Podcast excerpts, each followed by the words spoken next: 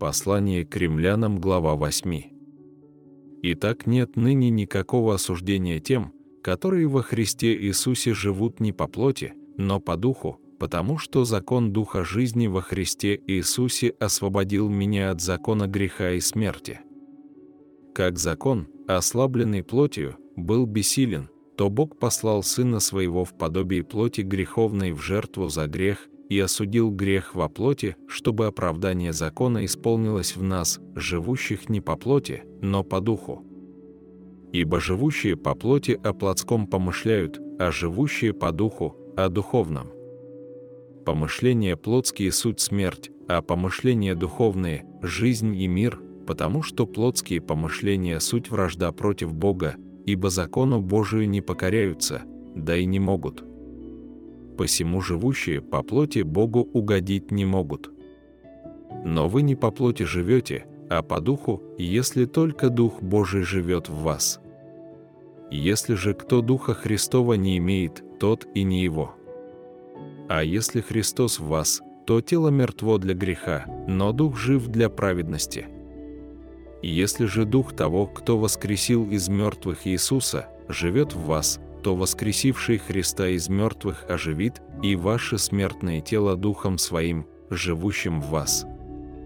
Итак, братья, мы не должники плоти, чтобы жить по плоти, ибо если живете по плоти, то умрете, а если духом умерщвляете дела плотские, то живы будете.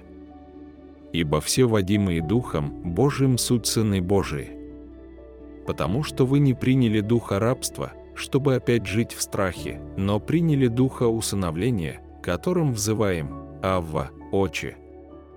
Сей самый Дух свидетельствует Духу нашему, что мы – дети Божии. А если дети, то и наследники, наследники Божии, сонаследники же Христу, если только с Ним страдаем, чтобы с Ним и прославиться. Ибо думаю, что нынешние временные страдания ничего не стоят в сравнении с той славою, которая откроется в нас.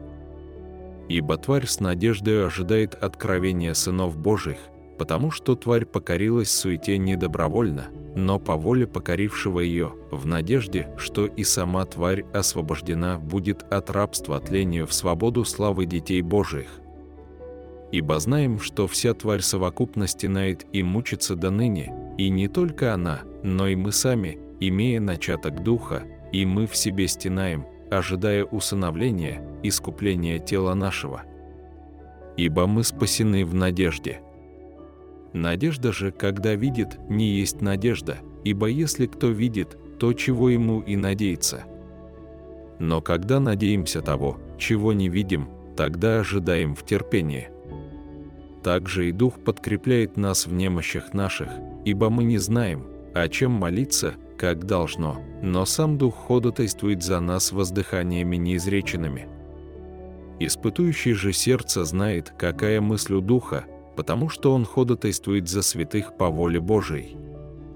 Притом знаем, что любящим Бога, призванным по Его изволению, все содействует ко благу.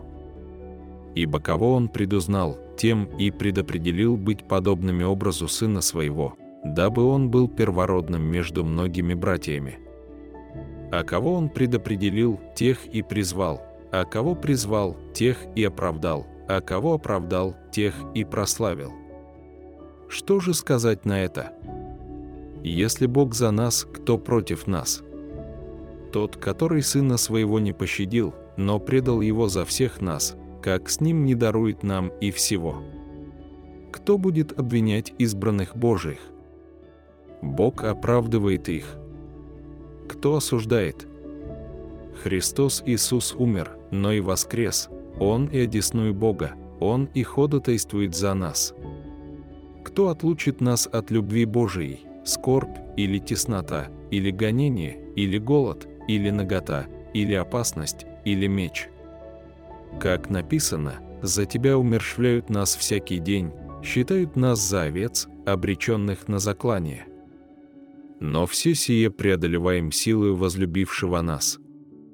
Ибо я уверен, что ни смерть, ни жизнь, ни ангелы, ни начала, ни силы, ни настоящее, ни будущее, ни высота, ни глубина, ни другая какая тварь не может отлучить нас от любви Божией во Христе Иисусе, Господе нашим».